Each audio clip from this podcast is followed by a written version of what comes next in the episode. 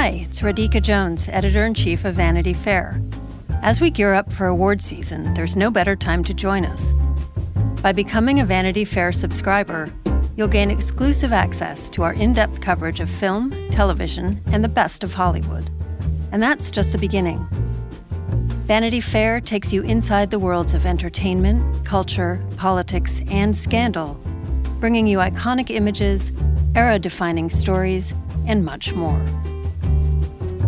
Get 15% off a year of digital access to Vanity Fair by visiting vanityfair.com and using promo code POD15 at checkout. That's vanityfair.com, promo code POD15 for 15% off a full year of insights and exclusive digital access. Subscribe now.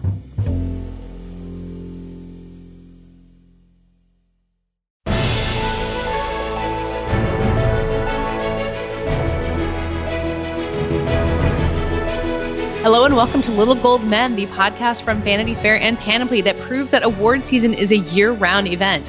We are all here, albeit in different recording spaces. I'm Katie Rich, the deputy editor of VanityFair.com. And in New York is Mike Hogan, our digital director. Hey, Katie. In Oakland is our senior writer, Joanna Robinson. Hi, Katie. And on the coast of France is our critic, Richard Lawson. Bonsoir. you're, you're going to do this entire podcast in French just to spite us, right? Uh, C is that that? You're doing great. Uh, so we're going to quiz Richard about Cannes thus far. As we're speaking, uh, the films have not yet started screening, but there's lots of buzz to dig through. But real quick, first of all, news broke today as we record this that Jimmy Kimmel will be back as the host of the Oscars next year, which I find particularly funny because uh, at the end of this year's ceremony, which you might remember ended chaotically, he said something along the lines of "Good night, and I promise I'll never come back," or something like that, kind of self-deprecatingly take the blame. But he's coming back, and I I think this is a pretty great idea. What do you guys think? I think he was terrific. I think the show was really good. He has that sort of weird Bob Hope quality that is kind of easy on the it's it's not grating and you kind of just feel like you're in pretty good hands. He does tells good jokes, but it's not really all about him. And I'm surprised but pleased that they brought back not only Jimmy Kimmel but but the producers Michael DeLuca and Jennifer Todd, who who put together a really good Oscars right up until the moment that everything went completely to hell. But but that was really arguably not their fault, or if nothing else, they um, they will have learned enough lessons to prevent something like that from happening again. The big news, right, is that Jimmy Kimmel was sort of announced late very late last year in terms of announcing Oscar hosts. And I seem to remember there being some behind the scenes drama about that, some rumors that maybe he and his camp were not very happy with the lateness of the announcement. I believe we reported that actually, that Re- uh, Rebecca Keegan had heard that directly. So yeah, uh, he's, all right. he's frustrated. Not rumor, but fact. Um, this year, this is insanely early, right, to announce an Oscar host. So really early. Yeah. So you know that that's fascinating to me, and I, you know, I think the way that Kimmel handled the whole Moonlight La La Land debacle really must have endeared him. And then also there's, you know, the Kimmel stock is very much on the rise given his very impassioned monologue that he gave about his son's own experience on his show. Like that can't help but sort of I know that endeared him to a lot of people. And so if the Academy sort of wants to cement this, you know, as Mike puts it, this very sort of warm, welcoming, he, he's not like, it's not quite dad joke territory, but, you know, it's like America's dad maybe. And, and I, you know, staring down the barrel of maybe years of Kimmel hosting, I don't feel like I would mind at all. Yeah, and and we know from experience it takes a long time to to put an event like this together. You know, basically the Vanity Fair year now is six months on Oscar Party, six months on our, our on our new establishment summit. So to give themselves not only six months, but whatever this is, you know, nine, ten months, and and to get the band back together very quickly, it just gives them a chance to think it through properly and really make a better show. In my opinion, you know, I, I, I think it makes sense that they came out of that show saying Jesus Christ, we were almost killed by a disaster. But on the other hand, like that was fun, and and there's more that we can all do together. I was speaking with with Rebecca Keegan uh, here uh, in, in France about about the the Kimmel thing, and you know she said expressed the same sentiment that um, giving him a lot of time, given that he he does a live show, he does a you know talk show every day, and uh, he he just had a kid, and you know uh, under some sort of certain medical circumstances, so like it's a nice allotment of time for for him to really uh, and his writers and to figure out what's going on. But yeah, I don't know. I think that like he has obviously one huge joke to build off of, and then can go from there. So I'm cautiously optimistic about it. Do we want the Matt Damon thing to be a two year running joke, or should we? I forgot that the Matt Damon thing came up because so much else happened in those Oscars. Uh, I'm a fan of that running joke. I imagine it's, it's, too much part of what he does to not come up at all. But uh, I mean, I don't, if Matt Damon seems game, I'm game. Matt Damon's like the Jack Nicholson figure now going forward, perhaps. But they'll they'll find a way to keep it fresh, or else they won't do it. I assume. I actually have that kind of faith in Jimmy Kimmel, which probably says something. Yeah, I think you're. I think you're right, Mike. That if Kimmel hosts, they will put Matt Damon in the front row, which he wasn't in this year. But if Kimmel's hosting, I feel like they'll put Damon right in the front row. And as long as Kimmel hosts, Damon would be there. I'd say they should dress him up like Jack Nicholson, but I don't think anyone at home would even know what that reference was. like sunglasses and some yeah, gum. bald bald cap. I was even a fan of the bit where he brought the people off the tour bus. So I, yes. uh, I think I was more in the tank for Kimmel than even a lot of people. So I think I'm really impressed that they decided to just go ahead and commit this early. By the way, another thing that's interesting though is that don't they not have a president yet? Haven't they not determined who their next president is going to be? Yeah, there's a uh, there's a lot of going on in terms of finding the uh, the president and the board of directors. Um, although, as far as I know, and I, I, wish Rebecca were here with us to kind of go through the fine parts of this, but ABC has a really big say in both the host and the show producers. So okay. this may have been something that the uh, the ABC was kind of able to do with someone at the Academy giving their blessing, without necessarily the successor to Cheryl Boone Isaacs uh, being able to sign off. We're not in danger of a Merrick Garland situation where the new president says oh, we're not a, we're not going to confirm Jimmy Kimmel. Although if that happened, I would be very interested in uh, Rebecca's reporting on the behind the scenes. Yeah, that would be good. So at the end of the show, we're going to share Mike's interview with Anthony Michael Hall, who is in Netflix's upcoming movie War Machine.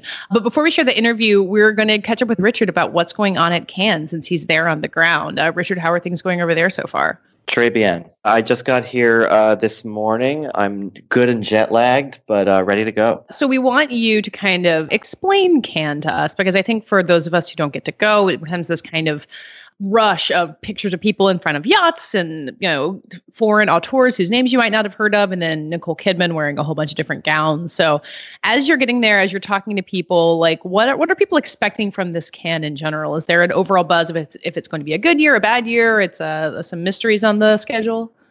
Well, I, I kind of like to think of Cannes as as three different kind of festivals. One is all that glamour and red carpet and you know brand deals where celebrities will fly in and because you know some makeup company has is giving them some award to you know to get them to a party so they can take photos of them. And that's a fun aspect of it. That's more the nightlife. And then there's the market which is a lot of people from all over the world who are doing distribution deals and video deals and all this kind of stuff. And that's a very separate part of the festival that I really don't have much experience in. And then the third part, my my part, is just the, the movies which are you know either in the main competition or in sort of sidebars and that is exciting this year because it's it's a nice round number. It's the 70th uh, Cannes Film Festival, so there's some fanfare surrounding that, combined, I think, with some perhaps slight political tension. I mean, Marine Le Pen, thank God, didn't win the French election, but there is still a lot of tension in this country, as there is in our own. So I think it should make for a pretty interesting and potentially charged festival.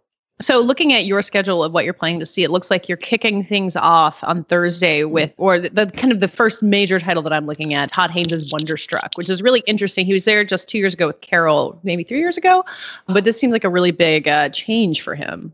Yeah, people don't really quite know what to make of this yet. A poster was released either early this week or late last that makes it look sort of fantastical. And it's about two different kids and two different timelines who are sort of both chasing after the same thing.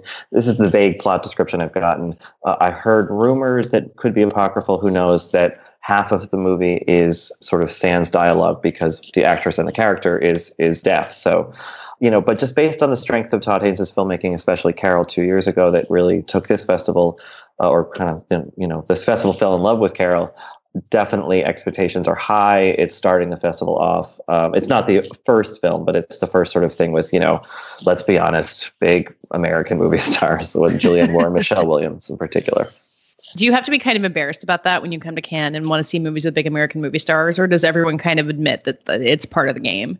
You know, I will say that uh, I when I first started coming here, this is my fourth time. The first year, Mike can attest to this. He was with me. I had a big sort of realization where I was like, wow, I don't know much about international cinema. And so I've, I've tried to play catch up since and sort of hid my, my impulses toward the, the English language and movie star driven stuff. But now I think, you know, we can embrace that aspect of it as well as the wonderful, you know, foreign language things that I get to see and that later, you know, everyone else gets to see like Tony Erdmann or Elle or whatever else kind of comes barreling out of this festival and into uh, your local art house if you're lucky to have a local art house. Funny you call that a realization when, in fact, I told you I would fire you if you didn't get better uh, at foreign language films.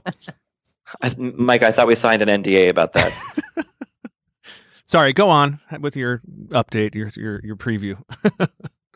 Well, you mentioned Elle, which is really interesting because you know you get you get canon, you hear about certain titles that are like the big deal that everyone's kind of got their eye on, but every year there is something. I mean, Tony Erdmann was was its own kind of breakout hit, but then something like Elle, which made its way through award season, and then Isabelle Huppert got an Oscar nomination. Like it's Cannes seems to have this power to kind of take these movies that maybe European, maybe not, that like might not get a boost and then to slowly make their way through. Do you do you sense some uh, potential Elle like hits lurking this year? Yeah, I mean, you know, that's one great thing about the Cannes Festival from an American perspective. You know, we're unlike a lot of countries where their film industries are relatively smaller, so they're used to lots of imports. You, an American can easily go a year without seeing a movie that's not made by Americans. But what Cannes does, I think, for us is it solidifies at least a few major foreign language titles that we can kind of focus on as the year progresses. And you know, this year obviously is no exception. Um, I think the one that's top of my list is another Isabelle Huppert movie, this time from Michael Haneke, who she's worked with in the past in Amour, which got a Best Picture nomination as well as winning the Palme d'Or here at Cannes. And this is a movie about supposedly kind of set against the backdrop of the French refugee crisis, so it's very timely. Even though the movie is called Happy Time, this being a Haneke movie, I don't think it's going to be very happy. like his movie called Love, that was about uh, elderly people dying. Uh, yeah, that was about how we all die someday, and it's a horrible, horrible process.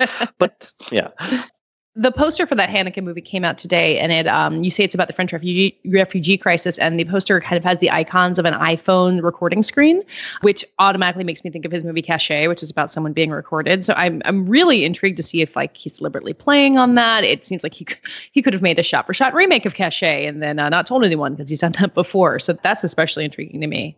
Yeah, who knows? I mean, there's the obvious Caché comparison to yeah, absolutely. Which I I love that movie. I think it's one of the best movies made this century, maybe.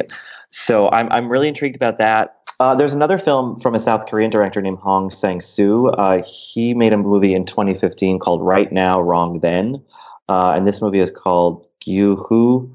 I'm probably not pronouncing that right, but I know that amongst my very in the know critic friends who are here, who you know are very who are better at international cinema than I am, that that's really high on people's list. It's something set in the publishing industry. It seems to be kind of a mistaken identity drama.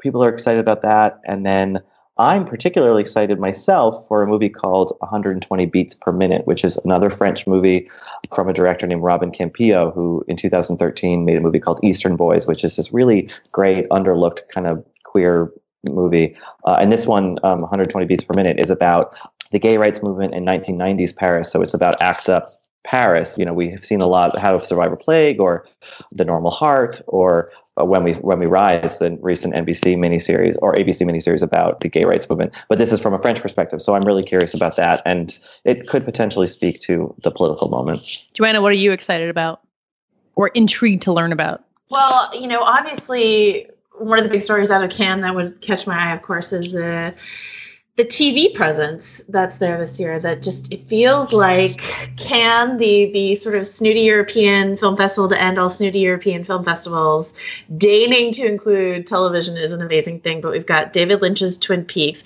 which is premiering oddly after it airs on Showtime. I don't I don't quite understand why. Um, except you know in, in an old newsletter of hers back from back in April 13th Rebecca Keegan sort of re- recalls this trip she took to Telluride, where the director of the Cannes Film Festival sort of stopped by her table to talk to Laura Dern and say, "What what do we have to do to get David back, David Lynch back at the Cannes Film Festival?" And so they're like, uh, "A rerun of Twin Peaks, we'll take it."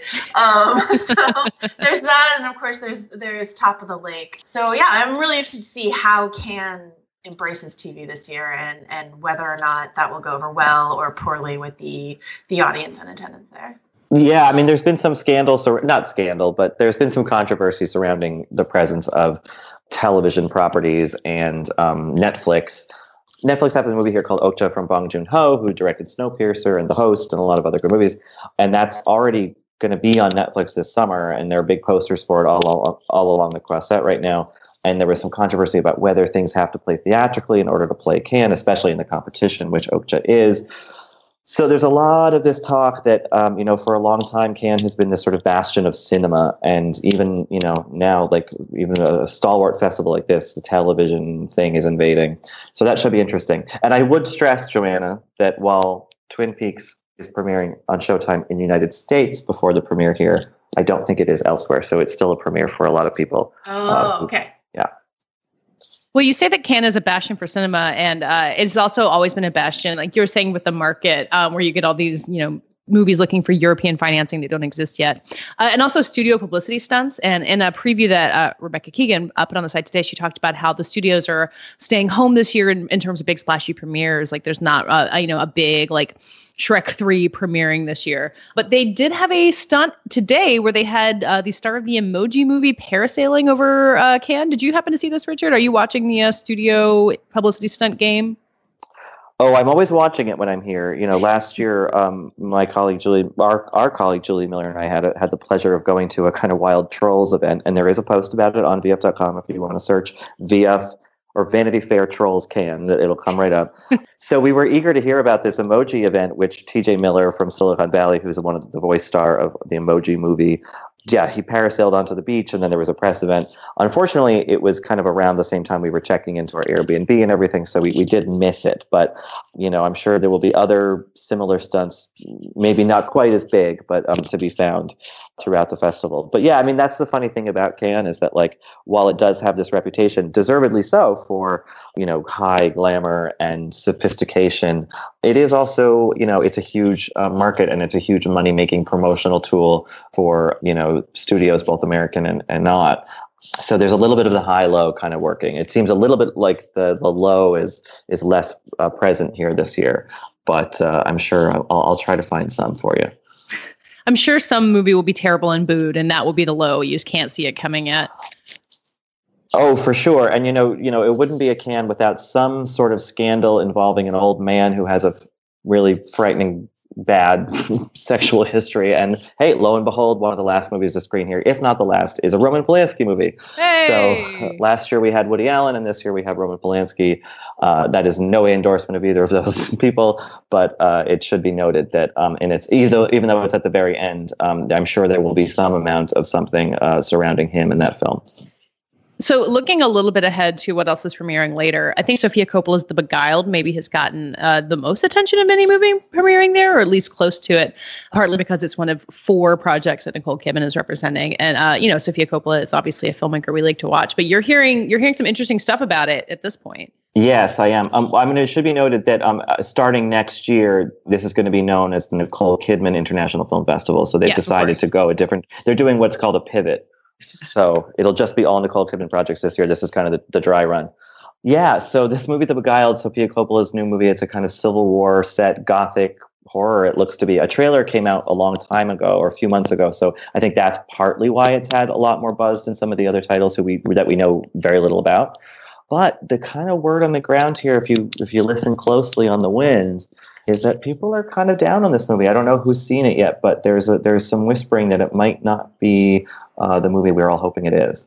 Although it should be said, this happens with almost every Sofia Coppola movie. It seems like uh, somewhere definitely had its skeptics, and The Bling Ring did too. So, and Marie Antoinette famously got booed. So I, I, I am disappointed to hear that, but I feel like I, I can't count it out yet. Yeah, and the patient zero for these kind of rumors could always be someone who just doesn't like Sofia Coppola movies, you know, saying, you know, nothing happens or it's boring, where that's what a lot of people, myself included, really like about Sofia Coppola movies, that they are sort of not reliant on, you know, heavy plot, that they're more sort of atmospheric and mood. So it could be, you know, another masterpiece from her. She is a staple of the Cannes Film Festival, so it's not a surprise that the movie's here, whether it's good or bad. But you know, though I have heard these rumblings, I am I am choosing to, you know, when they go low, I'm going to go high and and go in with an open mind. Well, I'm one of the weird people who kind of hates Lost in Translation on principle, but absolutely adores Marie Antoinette. Like I feel like it's one of my favorite movies of all time. So you know, I think that's kind of what's good about Sofia Coppola is you you rarely walk out in a lukewarm mood about anything related to her. I think that's right, Mike, and I think that that is, I mean, at least in my experience, a hallmark of this festival. You know that like it's there's a lot of stuff here that's love or hate you know and um, there yeah. is, of course there's always going to be a lukewarm thing but like i'm thinking last year to the personal shopper a movie that i adored it's so weird and strange it's an Olivier Assayas movie starring kristen stewart it's about ghosts i think it's fantastic. One of the best movies that well it actually came out this year but uh, but a lot of people hated that movie and it got booed. So there is that kind of fun black or white absolutism to be found because everyone's kind of whipping each other up into being passionate about something either way. And and I think that that's you know it, it the French setting certainly contributes to that. And it's why I think for my money it's the most exciting of the film festivals that we go to though it's not always the most kind of productive for our sort of Oscar purposes. That would probably be Toronto or Telluride. Uh, all right, Richard, personal favorite, like of all the things that you're going to be seeing, of all the international tours you're going to learn about, like what are you just actually really excited to see? Well, I have talked about it, I think, a few times already on this podcast, but I'm going to say it again. Yorgos Lanthimos, who made The Lobster, uh, which I loved, uh, saw it at Cannes two years ago, has a movie called The Killing of a Sacred Deer, um, that's at the festival. Another movie starring Colin Farrell and Nicole Kidman. They're just kind of this dynamic duo here. Again, next year, Nicole Kidman International Film Festival, and then probably the year after the Colin Farrell uh, Festival. But uh, this one is very shrouded in mystery, but it's apparently about a, a teenage boy comes into a man's life and he kind of adopts him, and then things go wrong. So it could be a horror movie, it could be a drama. Hard to tell. Knowing Lanthimos' style, it's going to be dark no matter what. And something I've mentioned before on this podcast is that on IMDb, second build is Alicia Silverstone in a mm-hmm. which is a mm-hmm. completely out of nowhere. But troublingly, my colleagues and I, Julie and Rebecca Keegan, went down to uh, pick up our badges today and got our bags and our, all our swag. And included in that is the big, you know, nicely bound guide to all the films at the festival. And they have the cast list for this movie, and Alicia Silverstone's not listed in it. So I'm worried that she's maybe some tiny part, and I've just been fooled by IMDb's algorithm. Uh, IMDb, unreliable again. How dare you? She's actually the director. she, has been she, Yorgos Lanthimos. She, in fact, yeah. plays the sacred deer that's killed at the beginning of the film. Right. Yeah, yeah, yeah. It's, a, big, a, it's, a, it's a reference to her, um, you know, very animal rights thing. That I'm very excited about, um, or and certainly very curious about. There's a Noah Baumbach film that seems to be a kind of adult children coming home to deal with their writer father with Ben Stiller and Adam Sandler and Dustin Hoffman and Emma Thompson.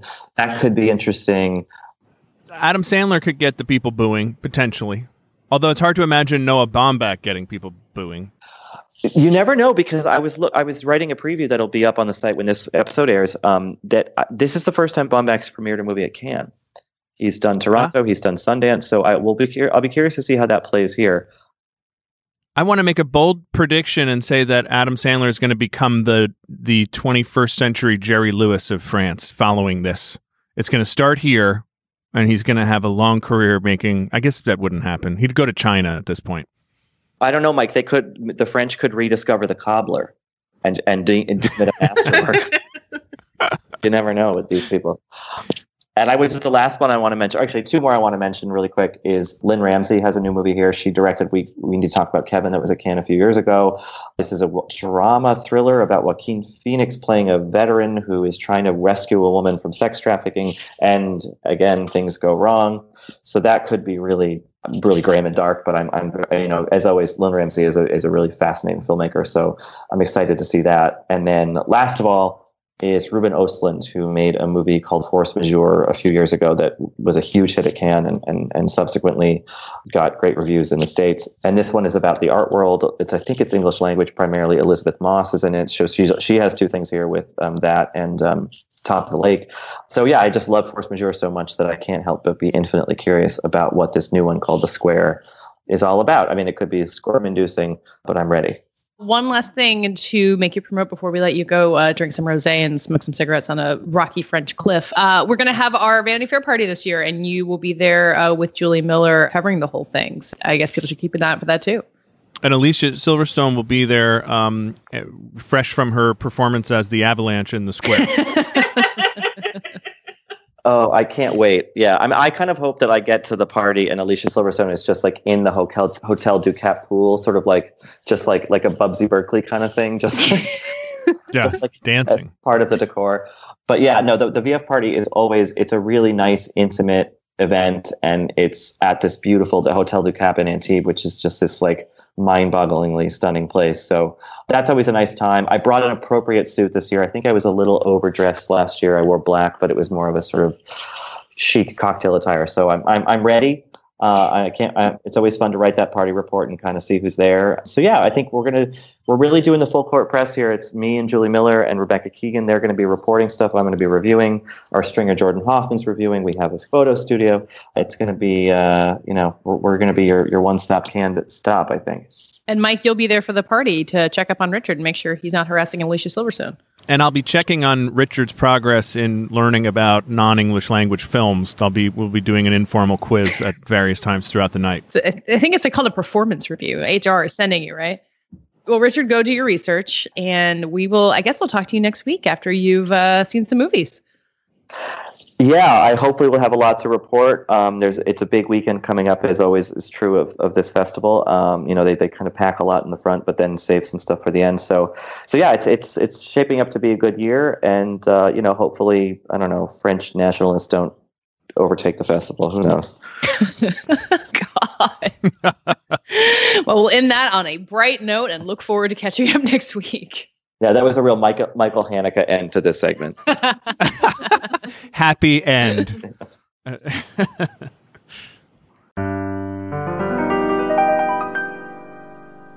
So now we're going to share Mike's interview with Anthony Michael Hall. And uh, Mike, you were really intrigued to talk to him for this movie, not just because the movie is really fascinating, but because Anthony Michael Hall plays Michael Flynn, who is a guy who you may be hearing about in the news these days. Yeah, there's a lot. There's, there's a lot going on here for me personally with this interview. Uh, starting with the fact that I grew up on, as as he and I talk about, I grew up on his movies. First and foremost, National Lampoon's Vacation, which I have watched something like 578 times, including every time my family went on a vacation, we would watch it the night before.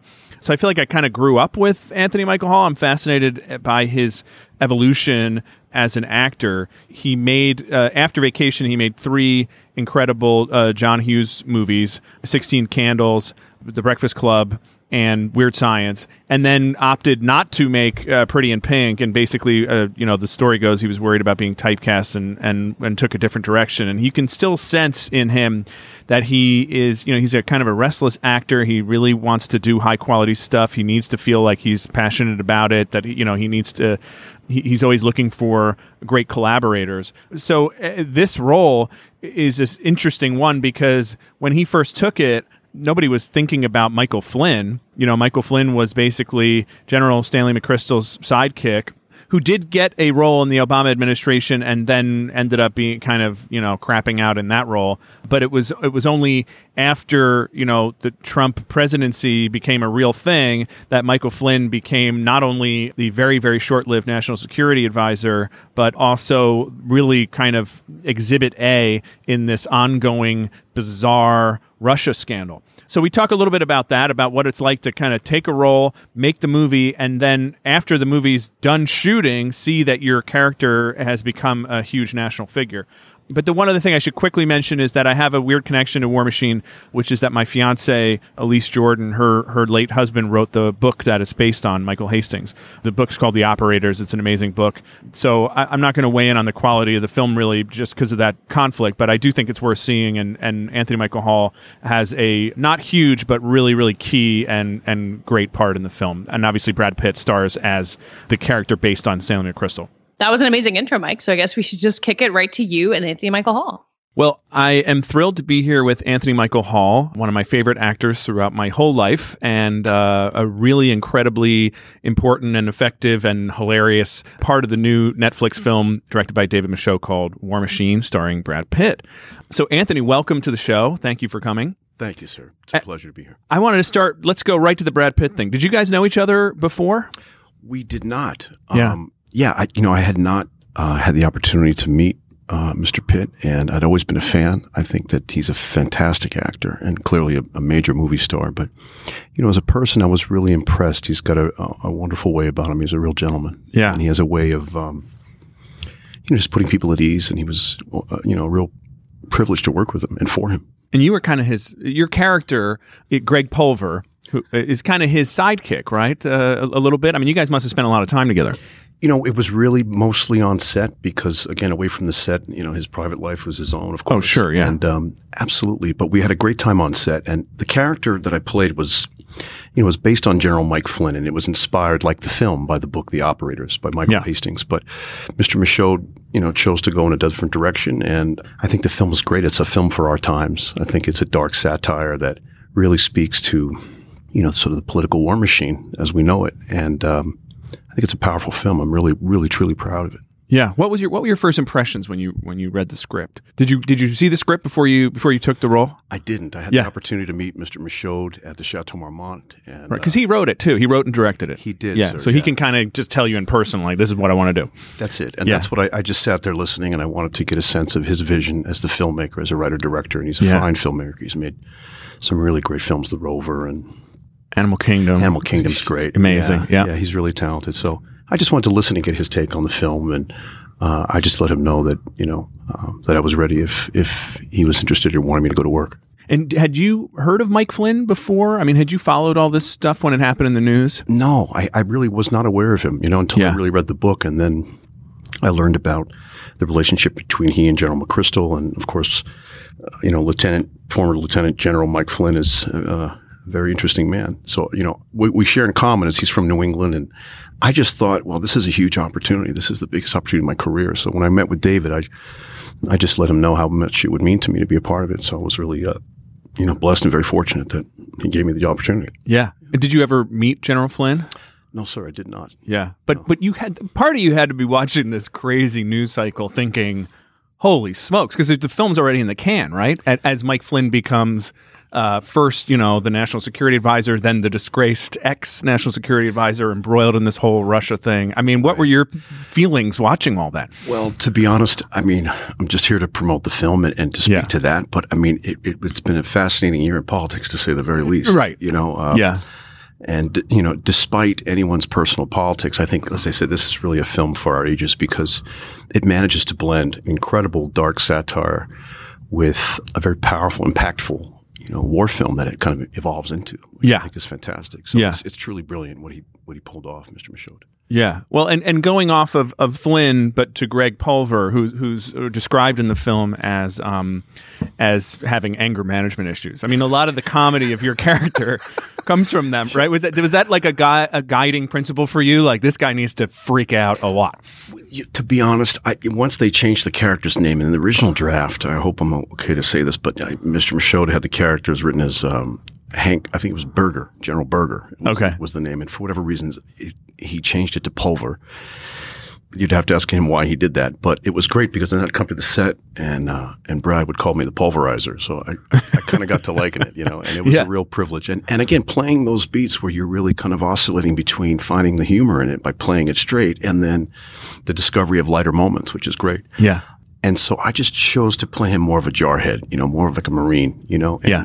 I have a lot of uh, military history in my family. My grandfather was in World War II, and uh, you know he fathered 13 kids, and then I had an uncle that was in the Korean War, and then one that was in the Vietnam War. So I took this very personally as a proud, you know, American and, and patriot and, and a lover of our country. Um, so that was all the impetus I needed. That was all the the inspiration I needed to know that I was working with Mr. Pitt and Plan B and and Dede and, and and Jeremy Kleiner are just such phenomenal producers. So it was a real privilege, you know, to be a part. And what what do you think, looking back over your career, what's the biggest change between Hollywood when you started out and now? Does anything jump out at you? The first thought I had when you said that was actually cost. I think just the the expense of films. I think um, Yeah. you know whatever can be said about inflation. I'm not an economist, but I, I just think that films were when I was a kid in the '80s. You know, an expensive film was like ten or fifteen million dollars when I was starting out with John Hughes. You know, Yeah. And Yeah. I remember there was a sort of breakthrough moment when the first Batman was made and Tim Burton was directing. And I remember the industry was kind of took note because, wow, that was going to be a 30, 40 million dollar film. Yeah. And by today's standards and by contrast, you know, that's sort of a, a- a small studio film is in the 30 to 50 range. know. Right. So my answer to your question would be that I think the cost of, of filmmaking has obviously kind of skyrocketed, but also the quality and also television going through a kind Yeah. of new golden age.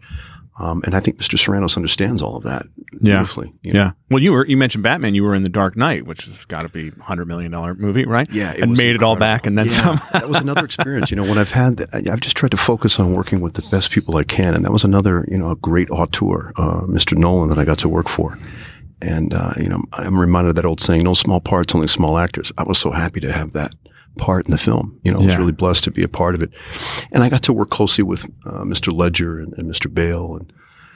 And it, another phenomenal experience where, Yeah. you know, the experience of being on set, being a part of it, the travel, all the, the wonderful things that come along with being a part of this industry are right there in front of you. And at the same time, you get to be a part of something so much bigger than yourself. It's wonderful.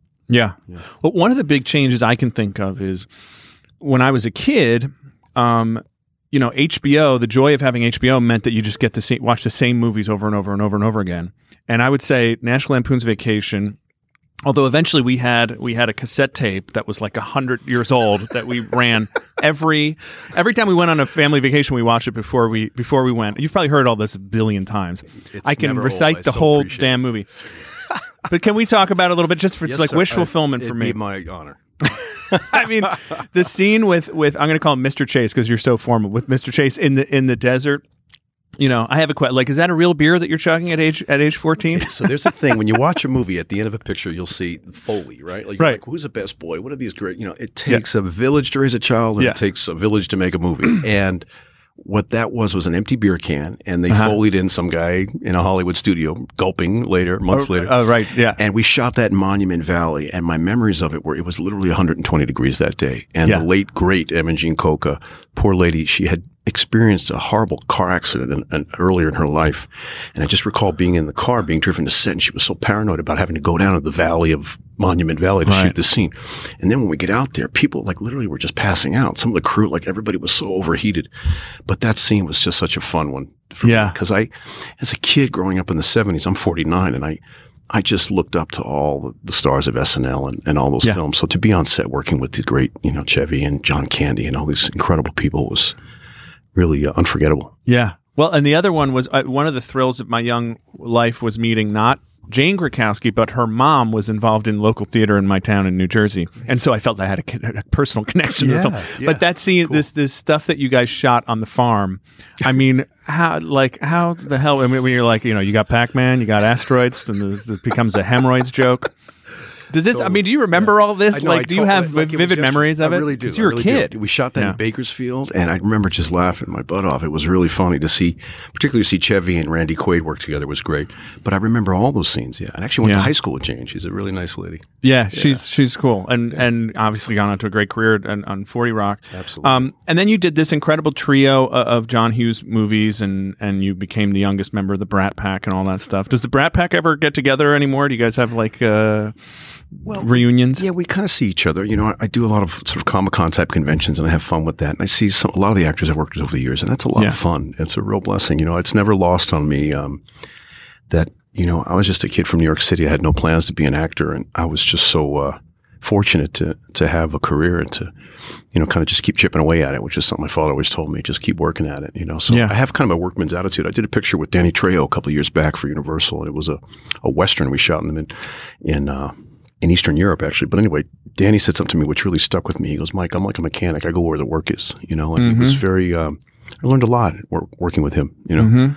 Um, so I've, I have that kind of workman's attitude about it. I just like to kind of, I appreciate the work and then I just go back into my own life, you know. Yeah, yeah. Well, in those days, it feel it feels like you were kind of a stand-in in some ways for John Hughes. At that, he was writing roles that maybe were that maybe were. It seemed like the role you were playing might have been the role that was like put himself putting him in there, kind of the nerdy guy, the sensitive, vulnerable guy. Yeah. In some cases, I don't know. Did appreciate you ever talk to him about that, or I, you know what? We had so many talks. I have to say, I mean, I wouldn't be sitting here without John Hughes. Yeah. This guy changed my life. He was such a wonderful guy, very kind and compassionate and funny, and was such a, a natural and, and qualified leader. He had a, such a good sense of empathy and compassion, and he really empowered us all. He gave Yeah. so many of us opportunities. Um, so I think in terms of his muse, I think it was Molly in some cases, maybe it was Right, me and sure. others, and yeah, but I think the thing that I that I'm struck with most as I reflect on his life and the work I was fortunate enough to be a part of was he would sit right next to the camera. This is before Video Village. This is before everybody had a, an iPhone and everything. And so you know, he would literally laugh or cry with you right through the take. Really? So he was your first audience. He was like right there with you, and such a wonderful man. Um, so along with he and Ned Tannen and these people that gave me that break when I did 16 Candles many years ago, and then it Yeah. led to these other films. It was just, uh, it just changed my life, and so I'll always uh, salute Mr. Hughes. Well, you know, this the the ostensible purpose of this podcast is to talk about awards. And I and I know that you went to the Oscars right in 2010 as part of a, a John Hughes reunion. Yes, sir. Can you tell me a little bit about that experience? What was that like? Had you been before to the Oscars? I've never been. I was Yeah. so blown away. Honestly, I needed to sort of meditate and kind of ground myself for a couple of days because I was so nervous about it. and when I got there, I was like in the green room with all these, you know, major actors and stars, whatever you want to call them, and they were just. I was just really kind of blown away by it. But I was also taken by all the little moments and everybody there that was a part of it. It was such a magical thing to be a part of. And I also feel that over the years.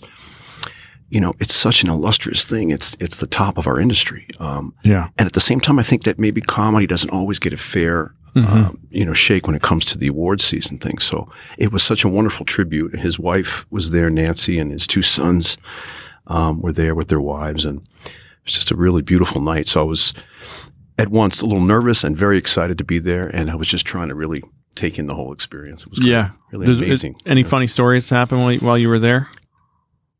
Hmm, I can't think of anything funny. It was just all awe inspiring. Honestly, you're at the Yeah. Kodak Theater and you're just sitting there going, it's kind of out of body. You know, you're kind Yeah, of yeah, going, yeah. wow, am I really here? You got It's a the same feeling like when I get when I drive on a lot and I'm going up for a meeting or something. I'm going, wow, this is like I'm on a movie lot. Well, you you've done so many projects. You you have have had a band. You've had a, like what's is there anything that if you could do one thing now? Is there anything that you know you dream of, or you just kind of keep an open mind about what's next? I do keep an open mind about what's next, and something my father always taught me was this. So it's actually a Wall Street term, KISS. You know, keep it simple, stupid. And I, Yeah. I, I just want to cultivate good relationships, and I want to work with great people, like I had the great fortune of working with on this film, and and uh, eventually I want to start writing and directing, and so those are in the works. You know, Oh, cool. plans, and yeah, I have a small production company it's called Manhattan Films, and and just starting to develop and put things in order so we can uh, build to that that point. But to be honest, it's about the company you keep, and I think um, this was honestly the, the highlight of my career. That's that's great. Did you ever go to uh, film festivals and to check out Not really. things? I've yeah. always felt like if I wasn't in part of it, I would feel like Well, now kind if you have your if you have your uh, production company, you can go scout talent. yeah. You know. Hey, you know what? I would love to. You know, I, I think um, there's a great place in that. I think you know, um, film should be. Uh, they should endure. I think this film will endure. You know, I think this is really a very special film, and I hope uh, audiences are receptive to it, despite their personal politics. I think it's a film that really, uh, you know, um, is very powerful in many ways, Yeah. and also very lighthearted in many ways. No, it is. I mean, it, it tells a hell of a story, and I think, um, and I think it's, you know, you're in a funny spot here, playing somebody who's based on on someone who's so in the news, um, and so it, it becomes extra, even more fascinating than it would have otherwise been as you watch and think, oh, I wonder if this is what Flynn's really like. But but also, it's totally fits the film, and it's a great performance within the context of the film. So I congratulate you, Thank and you, sir. and uh, thanks for coming by and spending some time to talk to us. It's been a real privilege. Thank you, sir.